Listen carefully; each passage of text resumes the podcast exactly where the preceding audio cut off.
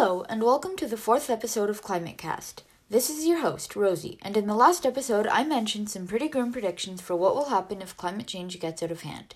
In this episode, however, I'm going to explain how we can take action to ensure this doesn't happen. I'm sure you've all seen and heard the list of things that we can do to mitigate climate change. Use your car less. Use reusable grocery bags, water bottles, containers, and straws. Eat less meat and more locally sourced food.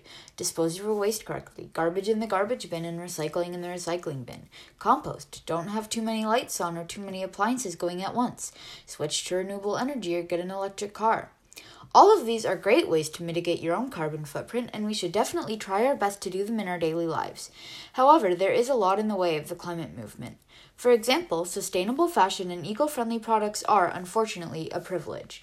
They're higher priced than mass produced, unsustainable products because of fair wages being paid to those involved in producing them, and because of the time and effort this takes. Electric cars, which emit less carbon than gas powered cars, cost more to buy up front.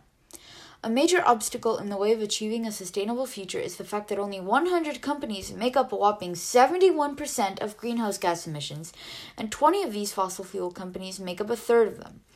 Our top 10 polluting companies who should absolutely be held accountable are China Coal, Saudi Aramco, Gazprom OAO, National Iranian Oil, ExxonMobil Corp, Coal India, Petróleos Mexicanos, Russia Coal, Royal Dutch Shell, and China National Petroleum Corp.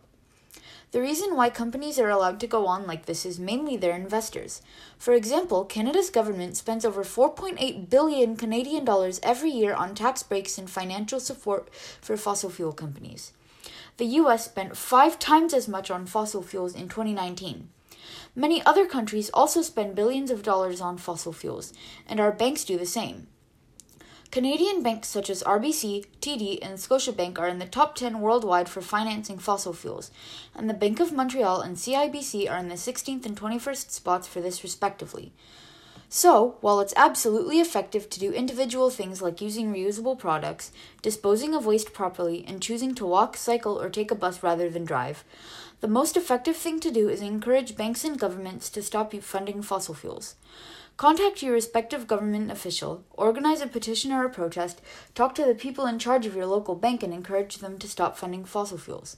An effective way to do this is to threaten to withdraw your money if they don't stop, and perhaps you can store that money in your home or in a credit union, a type of bank less likely to fund fossil fuels. These are all things we can and should do to ensure a greener, more sustainable future. From encouraging your governments and banks to stop funding big oil to stopping your use of plastics or unplugging things you aren't using, every little thing counts.